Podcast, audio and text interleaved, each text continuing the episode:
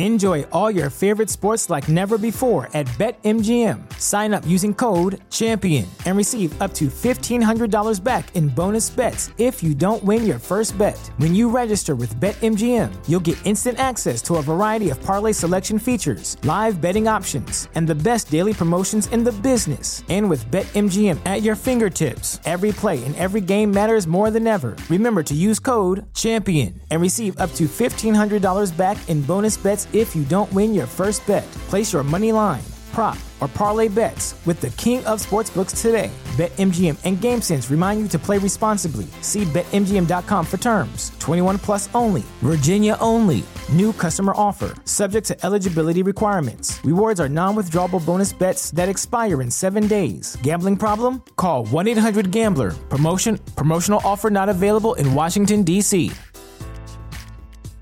Spring, is that you? Warmer temps mean new Allbirds styles. Meet the new Superlight Collection, the lightest ever shoes from Allbirds, now in fresh colors. These must-have travel shoes have a lighter-than-air feel and barely-there fit that made them the most packable shoes ever. Plus, they're comfy right out of the box. That means more comfort and less baggage. Experience how Allbirds is redefining comfort. Visit Allbirds dot com and use code super twenty-four for a free pair of socks with a purchase of forty-eight dollars or more. That's A L L B I R D S dot com, code super twenty-four. What dignifies the yogic practices is that the belief system itself is not truly religious. There is no Buddhist God, per se. It is the self, the individual mind that contains immortality and ultimate truth. What the hell is not religious about that? You've simply replaced God with the original self. Yes, but we've localized it. At least we know where the self is. It's in our own minds. It's a form of human energy. Our atoms are six billion years old. We've got six billion years of memory in our minds. Memory is energy. It doesn't disappear. It's still in there. That's a physiological pathway to our earlier consciousnesses. There has to be, and I'm telling you, it's in the goddamn limbic system. Just, just You're a wacko. Thing, What's wacko about it, Mason? I'm a man in search of his true self. How archetypically American can you get? Everybody's looking for their true selves. We're all trying to fulfill ourselves. Understand ourselves, get in touch with ourselves, face the reality of ourselves, explore ourselves, expand ourselves. Ever since we dispensed with God, we've got nothing but ourselves to explain this meaningless horror of life. You're wacko. Well, I think that that true self, that original self, that first self is a real, mensurate, quantifiable thing, tangible and incarnate. And I'm going to find the fucker. Happy Heresies and welcome to the Desert of the Real. Ready once again to getting closer to finding your authentic self? You came to the right place because... This is blasphemy! This is madness! Today on Bite Gnostic Radio, an initiation by conversation into the dark corners of myth, magic, and meaning. A crash course in cult culture and conspiracy. A virtuous virus invoking and informing history, holiness, and heresy. Each week I, your host Miguel Connor, commandeers your connection to bring you the most accepted and rejected scholars and provocateurs to your attention. Fun, compelling, and deeply weird, this is the blow-your-mind cocktail party conversation you always wanted to listen in on. Side effects may include dizziness, nausea, death to reality, and all those other predictions Plato made in his allegory of the cave. I imagine that right now you're feeling a bit like Alice, tumbling down the rabbit hole. Hmm? I'm so honored you are here as we continue to awaken together. Clark Emery said the awakening of an individual is a cosmic event. And I say the awakening of an individual is a cosmic rebellion. Backing me up, the almost canceled Orwell wrote, "In a time of universal deceit, telling the truth is a revolutionary act. If it can be destroyed by the truth, it deserves to be destroyed by the truth." In his recent and excellent article, The Hypostasis of the Farmers, Gordon White writes, "Gnosticism is many things, but chief among them is a critique of power." Miguel regularly points out the Gnostics being the first punks. True, or the first anarchist. Where there is fire, we will carry gasoline. It's better to burn out than to fade away. In the Apocalypse of Adam, the Sethians referred to themselves as the kingless tribe, the one that didn't worship the Demiurge, unlike the twelve tribes of Israel and the thirteenth tribe that was Christianity. In other texts, the Sethians call themselves the generation without a king. Moral of the eternal story, and that one point in time humanity is stuck in regardless of what the hologram shows us, is this. Tribes are fine. It's their kings that have a habit of starting wars and creating imaginary enemies from those who are different. Fuck the kings. It's bad enough we're in the Black Iron Prison, fucking Malkuth, where men have nipples. I have nipples, Greg. Could you milk me? Yet we have each other, and we awaken, and we rebel with the truth, and we bring down the Archons and the thirteen corrupt tribes with their kings. Those who would give up essential liberty to purchase a little temporary safety deserve neither liberty nor safety. Yes, we are the generation without a king, those eternal anarchists and punks. At the same time, as Gordon writes, we are the carriers of the eternal and watery light of the Pleroma, the plasmate of Philip K. Dick, the great life of the Mandaeans, or the breath of Zoe, Greek for life. In the Gnostic Gospels, Zoe is the self-actualized Eve and an avatar of Sophia that can dissolve all that is false and temporal. As Gordon further writes, it is the imposition of power over others that is archonic. The belief that you can improve creation, that you know better than the people living their lives how to do so. Life binds the Demiurge. Life binds and defeats the will to power and control. More than that, the breath of life. Zoe's breath is the angel that binds. Spirit derives from the Latin for breath. So it is life and flow that sends the Demiurge to hell. That is the thing it is powerless against. If you fail to see that your activism is cosmic, and most extant versions of it go out of their way to disavow that fact, then you cannot but replicate the empire. You cannot but replace the tyrant with another tyrant. So interrogate your activism. Protest from a place of life, not a jealousy of the empire's power. Situate your emancipation in entirety, not mere matter. Do not meet hate with hate, but with life. Do not dismiss the fronts your allies battle on. And every time you are tempted to react in a way that might make the entirety worse rather than better, pause a moment and just listen, in case you hear the eternal warning. You are mistaken, Samael. That is a line in the Gnostic Gospels, what Pista Sophia told her son Yaldibaldi, when he said there are no gods but him. We continue to awaken and rebel, for we have no king, but we are the carriers of the breath of Zoe.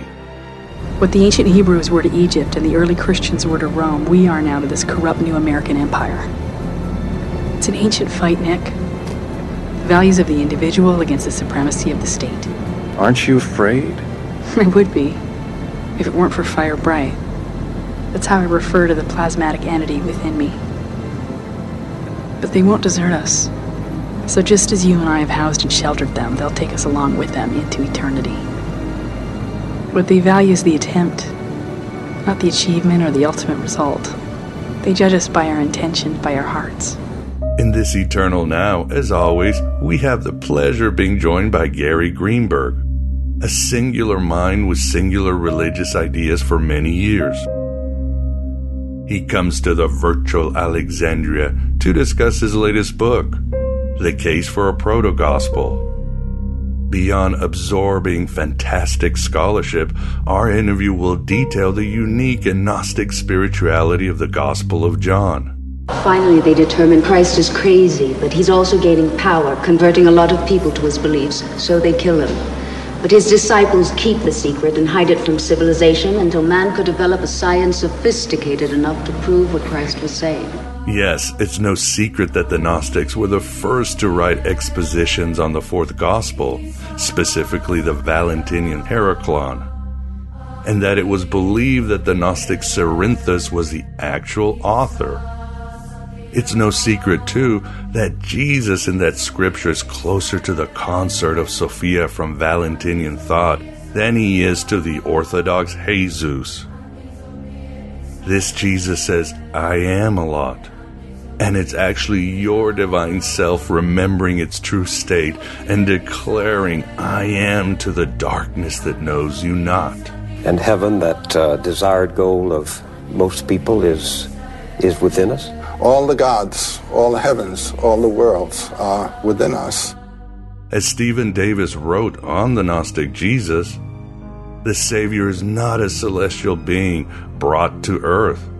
The Savior is a capacity of the mind, and the Savior's journey from above is actually one's own insight journeying from within.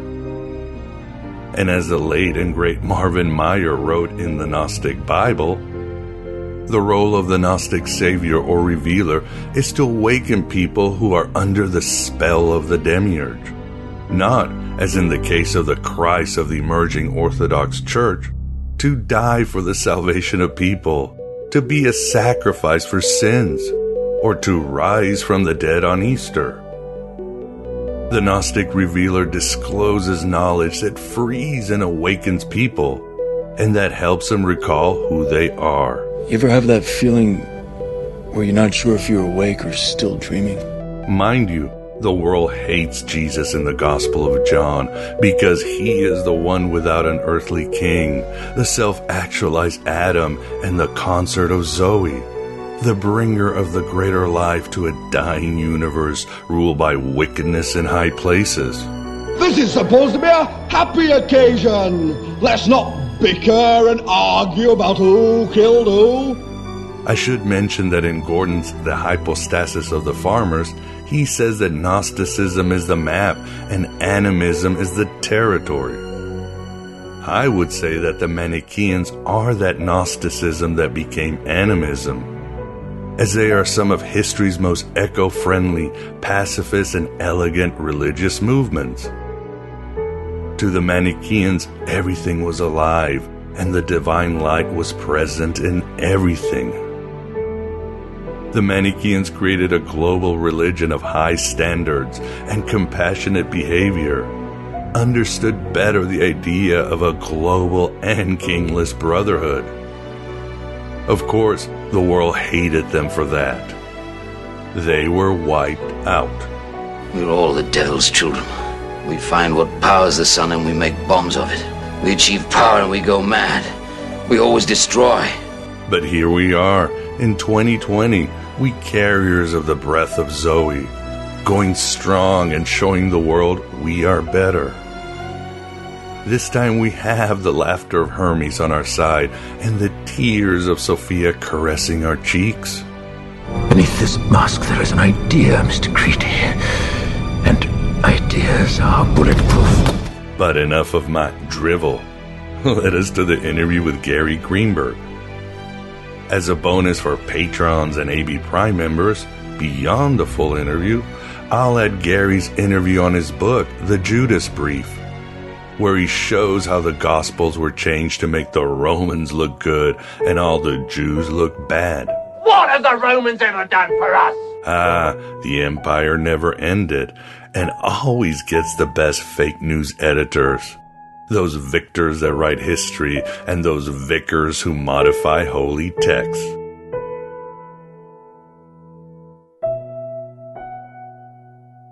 Look, you've got it all wrong. You don't need to follow me. You don't need to follow anybody. You've got to think for yourselves. You're all individuals. Yes, we're all individuals. You're all different. Yes, we are all different. I'm not. Shh. to work it out for yourself. Yes, we've got to work it out for ourselves. Exactly. Tell us more. No, that's the point. Don't let anyone tell you what to do. Otherwise, out, no. That's enough, that's enough. There was a time above, a time before. There were perfect things. Diamond absolutes. Things fall. Things on earth. And what falls is fallen. In the dream, they took me to the light. A beautiful lie. This is the A M Bite, and as always, we definitely have the pleasure and the honor of being joined by Gary Greenberg, a past guest who has always brought so much, so many enlightening topics and research and scholarship here at the show. And he joins us to discuss his latest book, The Case for a Proto-Gospel. Gary, thanks again for coming on. My pleasure. And your book, ooh, this book is a spanning book. It's uh, so so much detail, so much research. I was thinking, God, I I, I really hope I uh, I was I was thinking of your your your days when you were in law. I was thinking, God, I hope I'm glad I was never on the other side of you, because you would have buried me. You bring so much data to it. So, why did you decide to write this book? It was a long-term project, actually, with other things coming out that interrupted it along the way. It was uh, started several years ago, um, probably due to my reading. My I don't know if you remember my book or did my book, uh, The Judas Brief. Yes, you were on the show for that. Yes, indeed.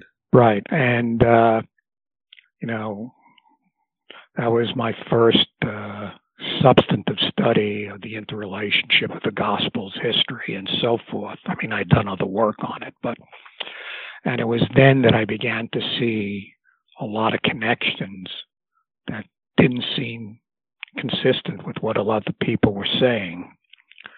And so one thing led to another. Uh, one of the problems, of course, is getting to a publisher.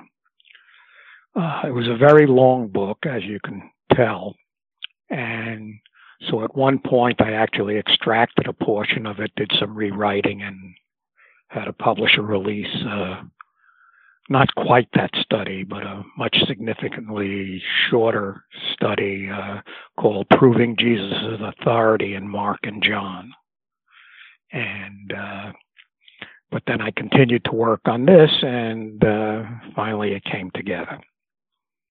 Good deal. And uh, when, again, the thesis is that there was a proto-gospel behind all four gospels. So was there a time when a, a light bulb went out, or I'm not went out, a light bulb went on, and you said, wait a second, I have a, a different theory about all what scholarship thinks? Well, you start off realizing that there's an awful lot of material that scholars are just not paying attention to. And some of it you begin to realize that once you have a working theory and a, a methodology, you begin to realize they're ignoring a lot of things that they ought to pay attention to. And uh, so you start putting these things together. The first stage is, the standard one is, did John know the Synoptic Gospels? Did he know Mark, Luke, or Matthew, or more than one of them? And that's the only question scholars tend to get into. And up until very, very recently, the general position is that John did not know any written version of the Gospels, the other Gospels. He may have heard traditions, he may have been familiar with the story here and there, but his Gospel is so different from the other Gospels that it's not likely he used a written version. He just knew some of the stories through tradition, oral tradition, and whatever. And that was an almost universal opinion about John's Gospel. Uh, there's a handful of scholars now starting to move away from that. You know, it's not even a movement yet, but there are a couple of scholars, prominent scholars, who are just saying, we need to start to take a look. But they're still doing it from the wrong perspective, because the standard way you try to work the Gospels out as to their relationship is words. Uh, are they using the same words? Uh, are they following the same sequence in any significant way? And when you look at John, you don't see a lot of the words that you see in Matthew, Mark, and Luke. Um, yeah, Matthew, Mark, and Luke. So you tend to be discouraged about finding a link. But my insight was, what turned the whole thing around was, John has a different theology than the other Gospels. And the other Gospels are an affront to his theology. So what I started to do was, if John doesn't agree with the other Gospels on theology, what is it about his, the other Gospels that he would find problematic, and how would he solve that problem? Um, and from there, you begin to see the connections. Uh, you start recognizing that there's a lot of things the scholars aren't paying attention to. No one, as far as I've ever, as far as I know, has ever done a study of John comparing the Synoptic Gospels with the detail I have done. I don't even think there's been a book written on it. There's been articles, there's been essays, there's been interviews, but nobody has published a full-length study about the entire Gospel of John and how it overlaps with the uh, Synoptic Gospels. Uh, but the first stage you have to get past, and that's the main breakthrough, is John using Mark or Matthew or Luke as his source for the information, or is there an earlier source, and how can you show that he's not taking it from the other Gospels? So you've got to show not only that John, you know, I, I announced three principles I got to basically do. One, I got to show that John actually knows lots of stories in the other three Gospels. Two, I got to show that he knows a lot of them in the same order as the other Gospels. And three, I've got to show, and this was the key, that he couldn't have gotten all these parallels by using the other Gospels. So part of the, the academic approach is first find where there are agreements in theme rather than words, although there's a lot of places where the words are there too. And if you can find that, then you can start opening up. Once you understand John's theology, you then have a key to identify almost everything in the other, any of the other Gospels, to see if he's using them as a source or not. Because you'll know, if you look at Mark, which is the primary target here, because he was the first Gospel, and you know when you read a story in Mark, and you now can say to yourself, okay, John's going to object to A, B, C, and D, then you have to ask, what would John do to overcome A, B, C, and D? And then you go to John, and you look in John and say, is there anything in John that looks like it's overcoming A, B, C, and D, but dealing with the same theme as the story in Mark? And that's the big breakthrough. And what we learn is that this earlier Gospel contained almost the entire adult life story of Jesus, Um, and with the exception of speeches uh, and that kind of stuff. But the actual incidents in Jesus' life, almost all of them come from this earlier Gospel. And John knew this earlier Gospel, which is basically Mark's source. Mark took it from the earlier Gospel. And that's one of the problems scholars have. They don't know how to get from something that from the Jesus movement to Mark's Gospel. They don't have a source for him. Did he make it up? You know, where is he getting it from? So I show that it, Mark had to have had this source and that John had to know the source and not Mark. And uh, that was how the thing came together over time. And then once you understand it, a lot of the things make sense in ways no one have thought about. I would agree. And for the audience, it's an exhaustive, uh, exhaustive research. Gary has about six hundred pages, and it's a, a very compelling case. And Gary, can we infer or theorize what this proto-gospel community or theology might have looked like? Was it closer to Mark at the beginning, or are we still, I guess, like the Q community, we still don't, we're just high, you know, speculating? Right. Um, it's nothing like that. I mean, in the book, I recreate as much of the gospel as I can in thematic ways, incident by incident.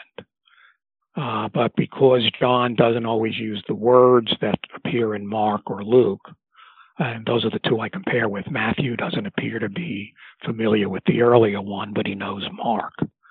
Um, once you start looking at the, uh, the, that Mark is taking it from a source, what you see is Mark is probably making amendments to a source. So Mark is putting his gospel as slight revisions of the original, this earlier source. Um, but the earlier source was basically someone put together a story of Jesus at a time earlier than any of the other gospels. And there are actually a couple of hints in the book, uh, although it can't be proven yet, but there's suspicions based on a couple of comparisons I do that this proto-gospel may have been written before Paul's letters. Oh, wow. That is early. Yeah.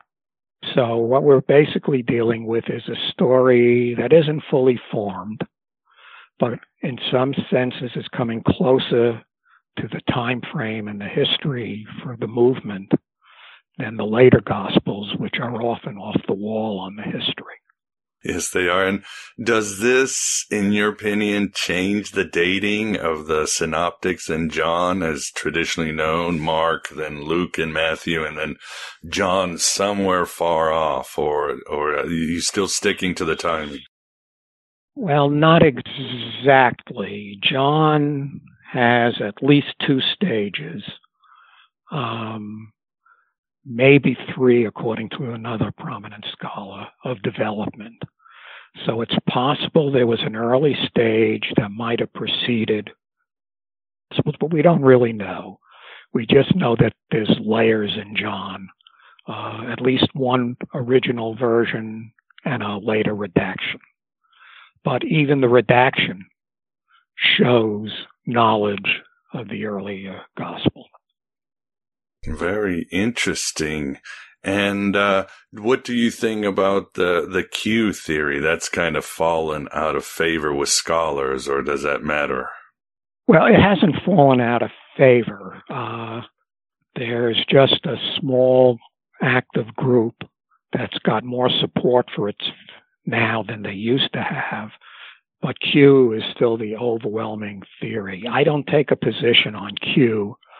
Um, Q is mostly a sayings source, and uh, I'm only interested in the non-saying aspects. So I can't say, and there doesn't seem to be a significant connection between Q and the proto-gospel because, like I say, it's non-anecdotal except a little bit with uh, John the Baptist, maybe. Um, so, but so I'm neutral on the role of Q. It could be Luke making use of Matthew, which is the main alternative, or it could be an actual source that Matthew and Luke are both using. But it's not necessary to resolve that to get to my uh, conclusions. Makes sense. And uh, I was thinking of the Diatessaron by Tatian in the second century. Are you familiar with that, where he tries to harmonize all four Gospels? Yeah, but that's an attempt. That's where a lot of, I think, Christianity, Christian history and theory and theology starts really going bad. Um, the goal becomes, after John, even though it's significantly contradictory in theology to the other Gospels in a lot of ways, how can we say all the Gospels are part of the same intellectual theological stream? And how can we make sure every story unifies everything? And the problem is the Gospels don't do that. And so they're trying to do the equivalent, in some sense, theological equivalent of squaring the circle, which is something you just can't logically do. So they come up with a lot of internally inconsistent theologies and declarations and confessions and all sorts of stuff. Yes, they did. And uh, a question also I wanted to ask you, and I've never asked you this, even though we've done two or three shows just on the four Gospels, you and I. But mm-hmm. um, you never mention anything about the Gnostic texts. And I, of course, the answer when I ask scholars is that uh, it's still widely believed that the so-called Gnostics, Gospel of Thomas and all those, are second century, so they really don't carry that much weight yet, until we have more evidence that they might be earlier. What is your stand on this? I haven't done enough looking into the uh, the uh, Gnostic materials uh, to come to any kind of an opinion. I haven't read a lot of them. Um, the close I did at one point in connection with, after my book on Judas came out, the Gospel of Judas. And what was clearly obvious to me, and I discussed it with April DeConnick, uh, if you know who she is, who writes a lot about the... Yeah, she's uh, been on the show several times, yes. Yeah. And it was my view that the Gospel of Judas is a parody of the Gospel of Mark, that it's making fun of the Gospel of Mark. Really? Wow, what an interesting... I know April takes the stance that it's a very negative gospel and Judas is basically an evil guy, unlike other people like Marvin Meyer and Karen Kings. But uh, mm-hmm. it's fascinating. You saw it as a, as a parody of the Gospel of Mark. Yeah. And uh, one of the things that... Well, you know, the problem in part, I guess, with some of the uh, Gnostic material is a lot of what we know about the Gnostics comes from the antagonistic arguments of the other side. And so we lack credibility to the text because they may have been altered or distorted or misrepresented in a lot of the uh, heretical accounts of the gospel, of these uh of the texts. Um, but there doesn't seem to be any evidence that I'm aware of, only because I get it secondhand here, that any of these uh, Gnostic texts move into any earlier into the uh, first century than maybe contemporary with John. Uh, but it is possible that around the time of John, you might at least be seeing movements toward the uh, Gnostic views.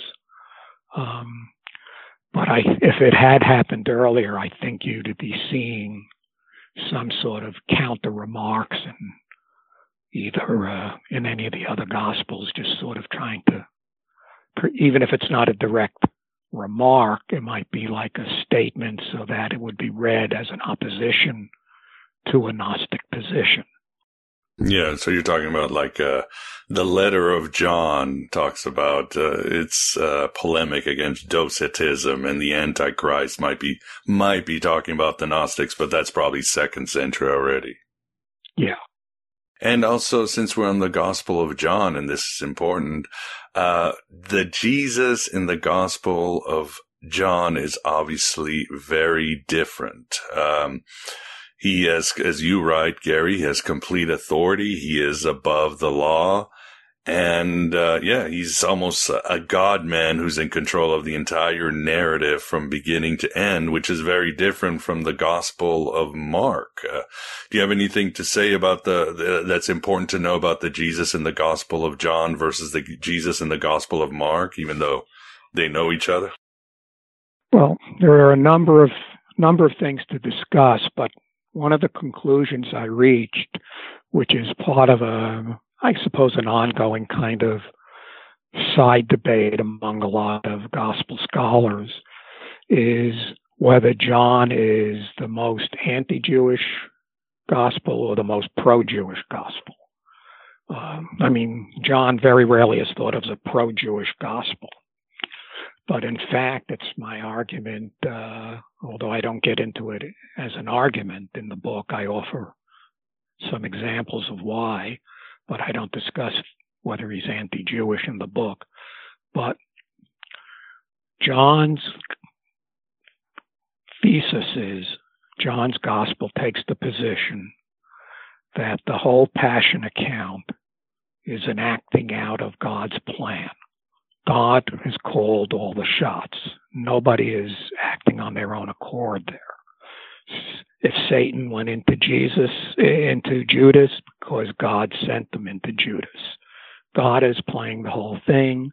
And John basically says in a key passage that totally throws the other Gospels out the window, is that the reason the priests wanted to kill Jesus is because he was popular, so popular, the Romans would want to tear down the temple and destroy the Jewish nation, and that they could save the Jewish people if they get rid of this one person. It was because the Romans wanted him dead. This is in direct opposition to the Synoptic Gospels led by Mark, that the priests were jealous of Jesus because his popularity made him a threat to their rule. John takes that on in many, many ways head on. And he says very clearly that that's not true. He, he rewrites the entire Passion account in many ways in the Synoptics to take jealousy out of it. Jesus was not looking to be a rival to the uh, priests. That's all wrong in John's gospel. John makes very clear Jesus is not an earthly rival. Jesus is heaven sent, and he has no interest in governing anything on earth. He's just delivering a message. If you believe that God sent me to tell you how to get eternal life, you'll get eternal life. That's all he's interested in.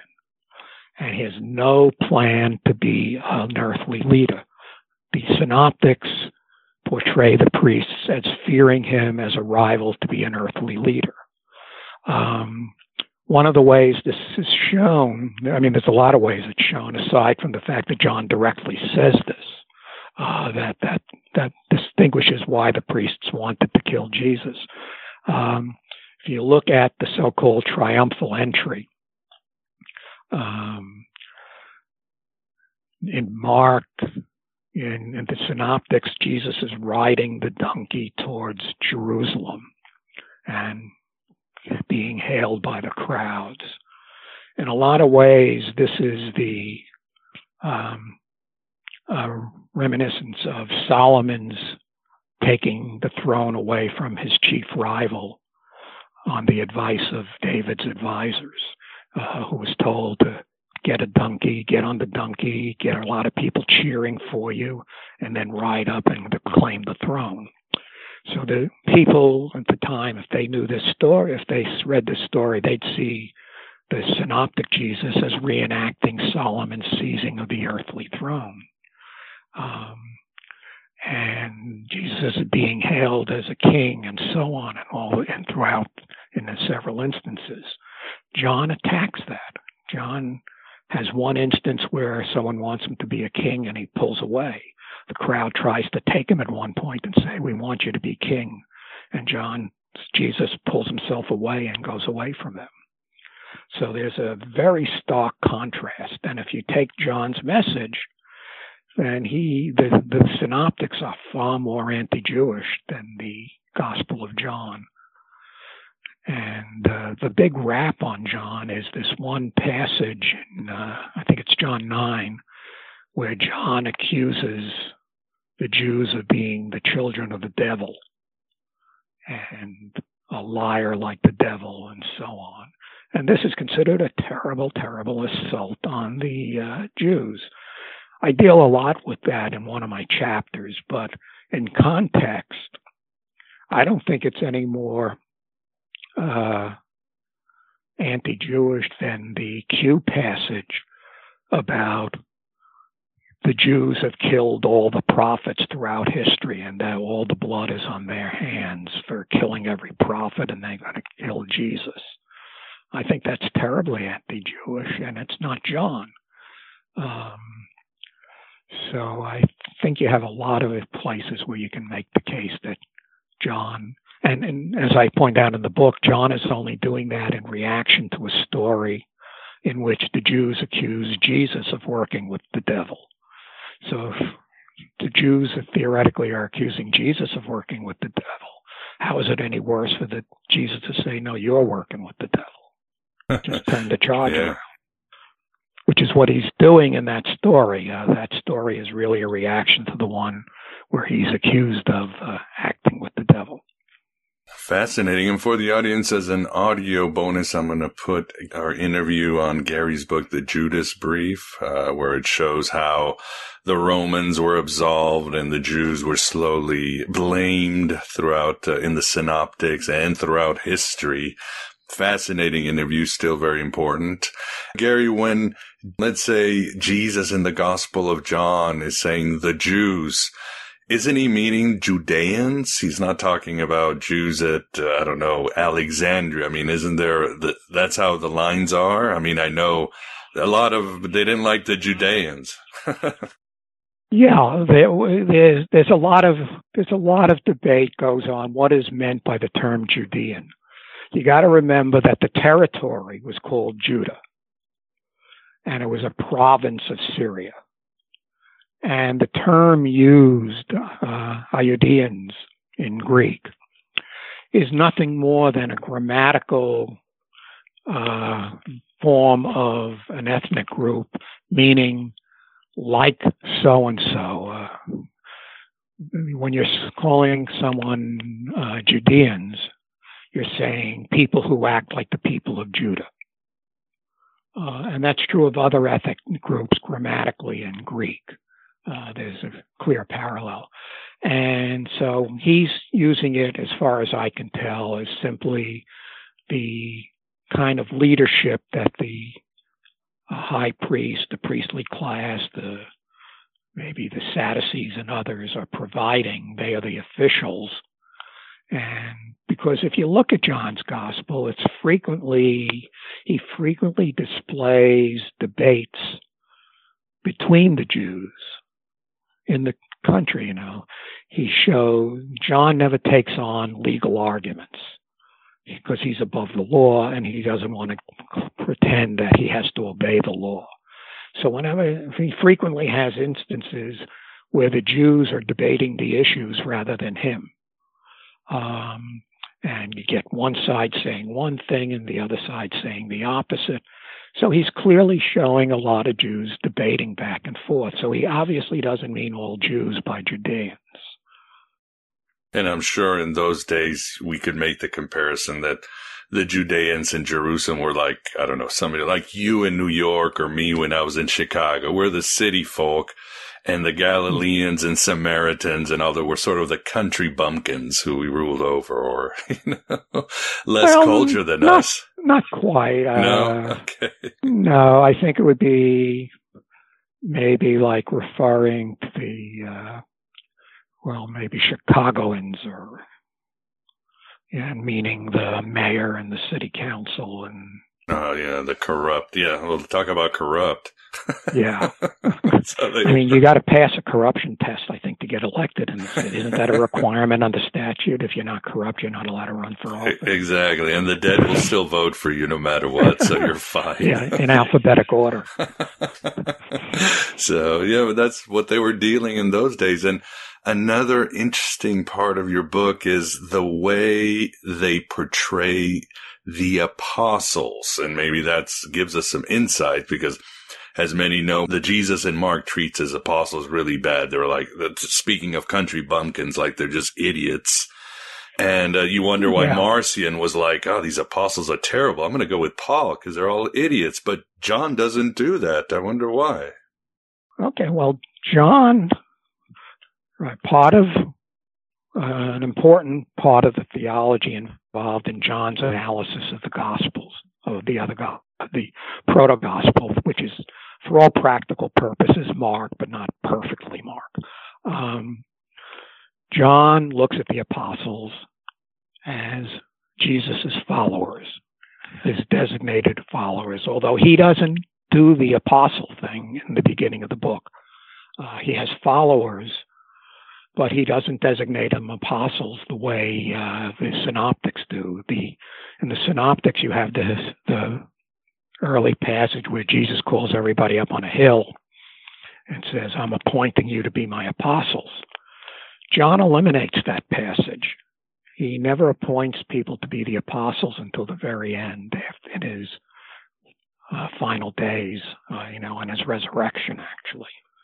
And uh, so then, you, so you have the problem that John looks at these stories, that, which I trace to the proto-gospel, not to Mark, saying that the Gospels didn't understand this, their hearts were hardened, they didn't get this, they didn't understand that. Peter made a terrible mistake in what the Messiah was.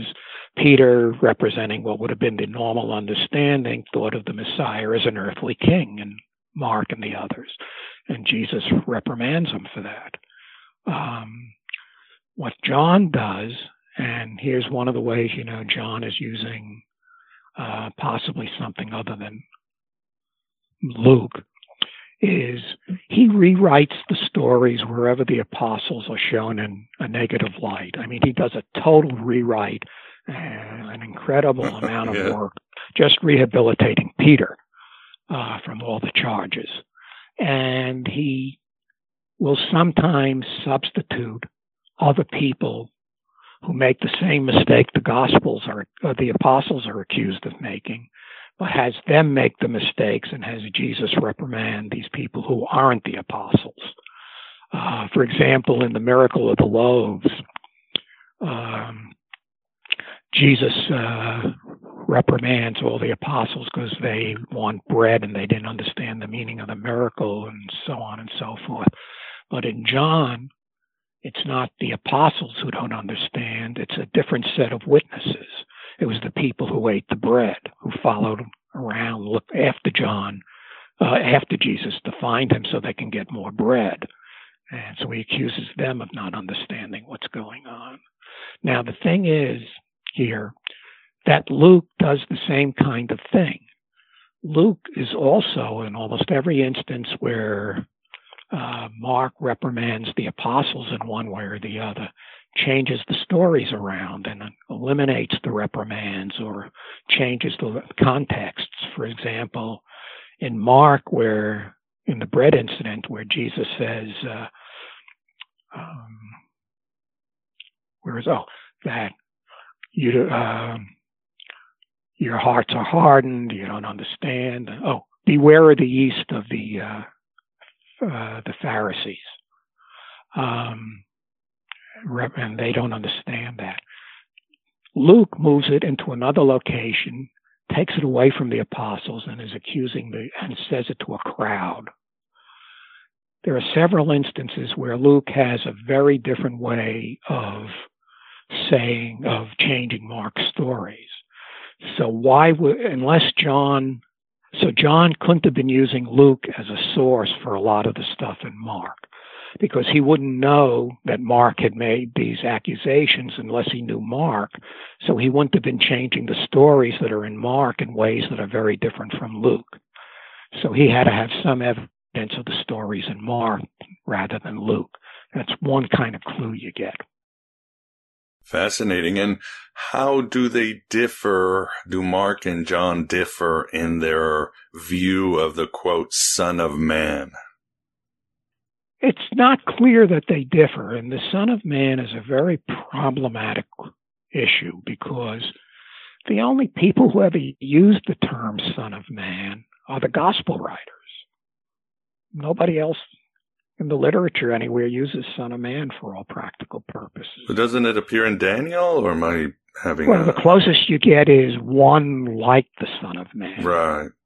But we're not clear what that is, or who that is, or what he is, or what he means, and so on. And uh, the other problem is that Son of Man is a grammatical idiom used in Aramaic, which means human or I, or a statement about I, or, you know, substituting the individual. When you say the Son of Man says this, it's like saying I say this, or human says this. And the problem is we know that was used not long after the time of Jesus, but we don't have any Aramaic texts from the time of Jesus where the phrase appears. So what we have is a phrase that we know was used a little later to mean something very different from what it means in the Gospels, but that the Gospel writers have taken that phrase and given it a different meaning. Um, there's one instance in the book um, where um, I say, I think it's in the uh, one of the, where the apostles are violating the Sabbath by picking grain, where Mark uses the term Son of Man in a context that doesn't make any sense for it to have the uh, meaning, the, the the higher Christological meaning that he gives it, and makes much more sense if you use the Aramaic understanding. I don't think Mark knew the Aramaic understanding. I think he just took the term as it was in the source. And the proto-gospel had the Son of Man concept here and there. Or yeah, at least I, I'm pretty sure it did. Um, otherwise, it wouldn't be in John. Because if John is independent of the other Gospels, why is he the only other source that uses that term several times in his Gospel? Unless he's familiar with the term from somewhere else. And if he didn't read the other Gospels, as they were being told, uh, then it must have come from the proto-gospel. I, that's one of the t- two phrases I use to say, show some evidence of John's use of some earlier source. Um, but Mark's gospel, interestingly, rejects a messianic David. Um, he uses the Son of Man. There are two different kind of Messiah concepts, a Davidic Messiah and the Son of Man Messiah. And there's a tendency to confuse them together a lot. But Mark only went with the Son of Man as the Messiah, not David's ancestor, uh, David's descendant. He rejects the idea of a Davidic Messiah. And John, to some degree, seems to do the same thing. Um, in John, he shows some Jews debating over whether or not Jesus can be the Messiah. And in one of them, one of the debates, Um, it says, well, doesn't it say the Messiah has to come from Bethlehem, uh, meaning son of David, and uh, and therefore he can't be the Messiah? And John offers no response to that. He leaves it hanging there, because in John's gospel, where Jesus comes from doesn't matter. Jesus came from heaven, not from any earthly position.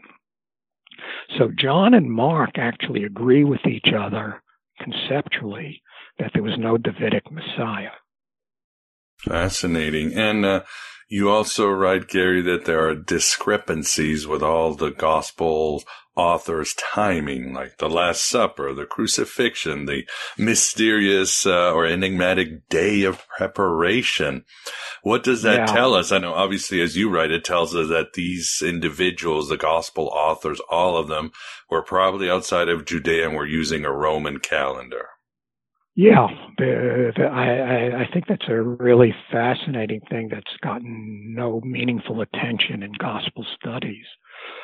If you read the gospels carefully, Mark, Luke, Matthew, and John are all using the Roman concept of the calendar. That is, the sun rises in the morning at the start of the day, and at the end of, and the next day begins with the next sunrise. in the Jewish calendar, which is the one that would have been used in Judea when everything is going on, uh, the day starts in the evening and continues through the next daytime until the next evening. So basically half of a Jewish day overlaps half of a Roman day, and the other halves overlap different days. So when they're talking about it was day or evening or whatever they're saying in the Gospels, there you, you you could see I analyze it and prove that's the case. For example, the oh, yeah. going to the tomb early in the morning at the start of the Sabbath. Uh, well, in the Jewish calendar, that wasn't the start of the Sabbath, and nobody in Judea would be going in the morning as the start of the Sabbath. They'd be going in the evening as the I mean, at the start of the day after the Sabbath, I'm sorry. They'd be going in the evening when the Sabbath just ended. I mean, why would they wait another half a day before going to the tomb?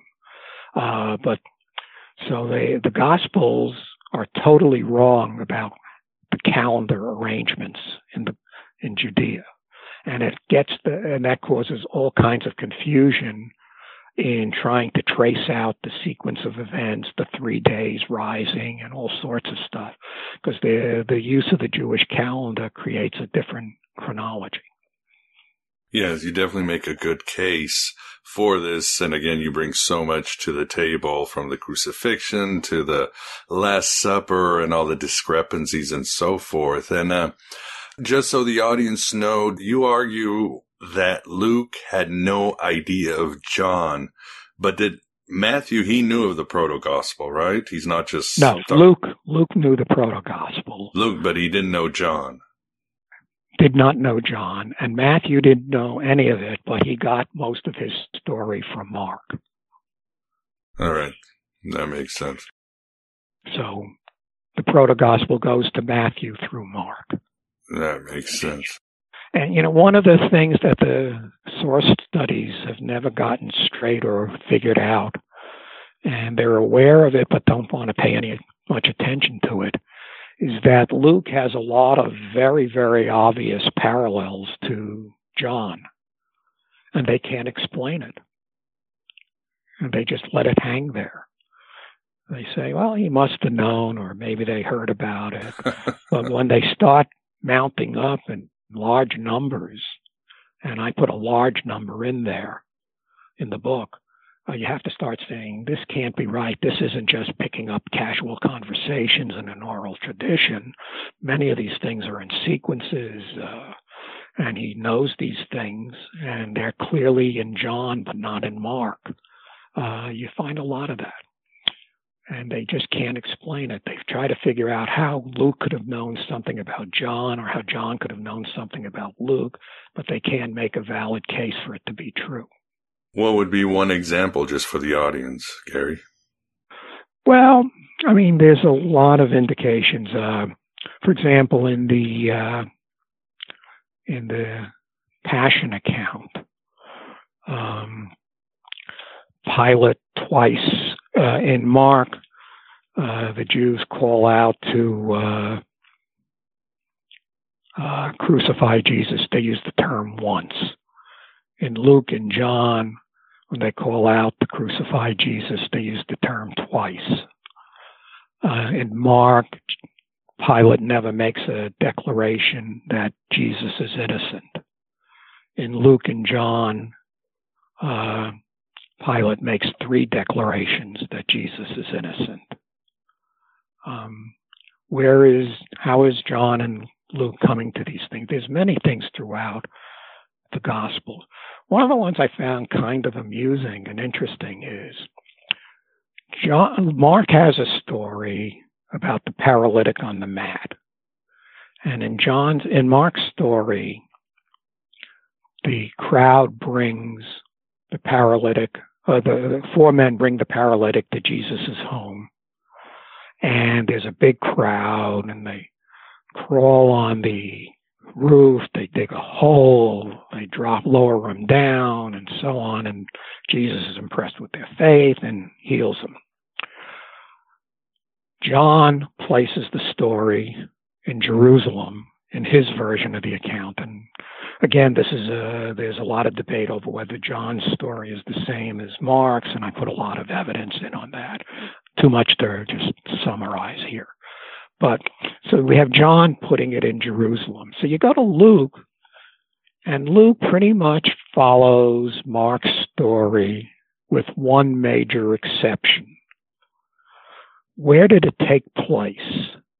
And why, if he's following Mark, why doesn't he just follow Mark's claim that it happened at the house of Jesus?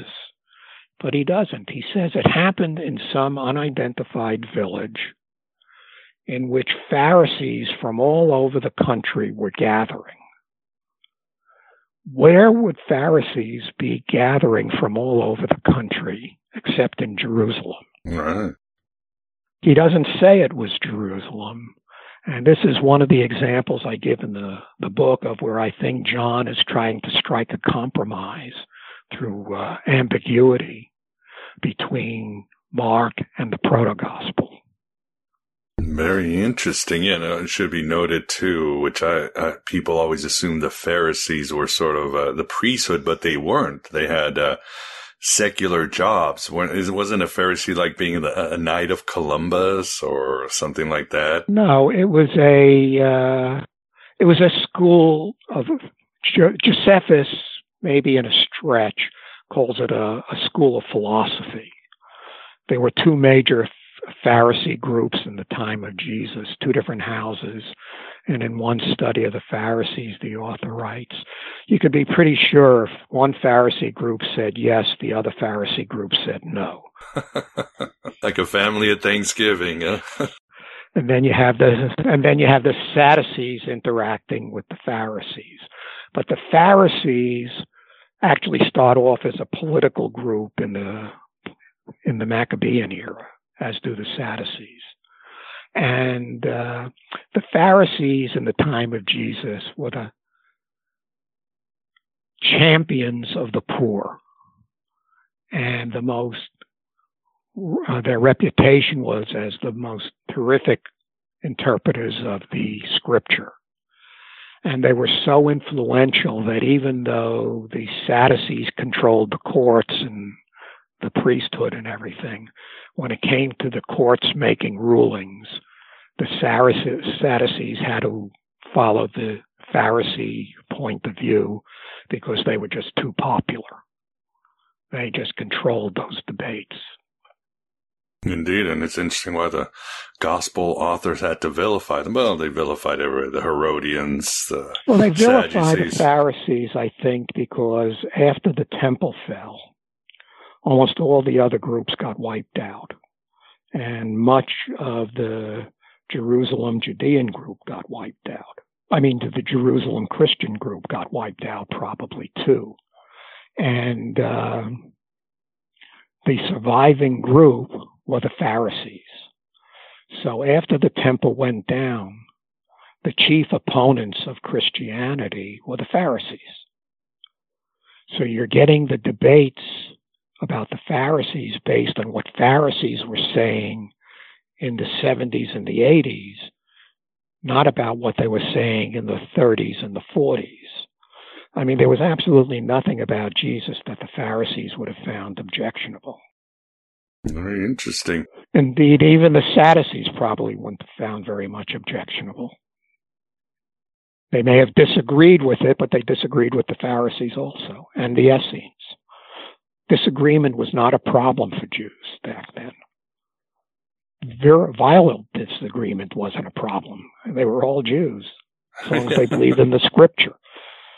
Are you working on anything else these days? Yeah. Um, if you remember, there was a volume one to Genesis chronology and Egyptian king lists. Oh, yeah. Oh, yes. You were working on the second one when we last talked last year. Mostly finished, almost finished with the first draft of the second one, which is just uh, an entirely fascinating new imp- new view of everything going on that solves other puzzles that the Egyptologists haven't even figured out yet about the mythology of the gods in chronology terms. Wow. Well, we certainly look forward to that one, and uh, best of luck with this book. But We are at the end, Gary. I'd like to thank you very much for, again, gracing Aeon by Gnostic Radio. And uh, good luck with everything you're doing, and good luck with The Case for a Proto-Gospel. Thank you. And there you have it, my beloved truth seekers. The first part of our interview with Gary Greenberg on his book, The Case for a Proto-Gospel. Love independent, risk-taking, yet intelligent researchers like Gary. In our second part, we'll continue to deal with Lazarus and his mystery, and take a cool detour to some Egyptian mythology. We'll certainly take a look at the beloved disciple of the Gospel of John and his own mysterious identity. Gary will explore the concept of the Logos and the very different God of the Gospel of John. Gary will speculate where the Gospel of John might have been written in. And yes, baby, we'll discuss Mary Magdalene and her role in various Gospels. Gary will share how his book has been received so far by scholarly and non-scholarly sources. And much, much more. As a bonus for patrons and A B Prime members, beyond the full interview, I'll add Gary's interview on his book, The Judas Brief, where he shows how the Gospels were changed to make the Romans look good and all the Jews look bad. So please become an A B Prime member or a patron at Patreon for all of this heretical wonder, and so many other cool bonuses and rewards, and to become part of a growing Gnostic community. We've only just begun here in the desert of the real. Damning your soul has never been this cheap, but you'll get your spirit back. Please go to my homepage, the god above god dot com, for means to support, join, or just message my ass. Divided we stand, together we rise. We run with those searching for the truth and avoid those who have found it. We write our own gospel and we live our own myth. Thanks for being here. Thanks for being yourself, your true self. Hello and goodbye, as always.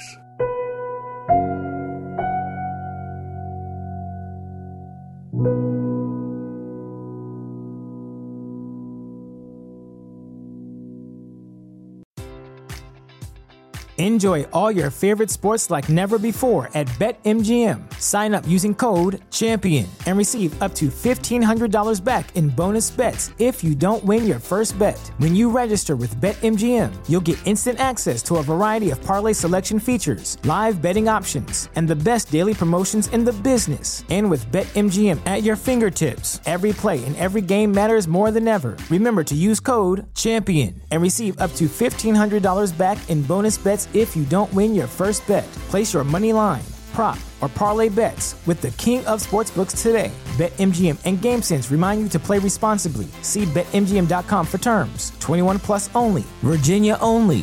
New customer offer. Subject to eligibility requirements. Rewards are non-withdrawable bonus bets that expire in seven days. Gambling problem? Call one eight hundred gambler. Promotion. Promotional offer not available in Washington, D C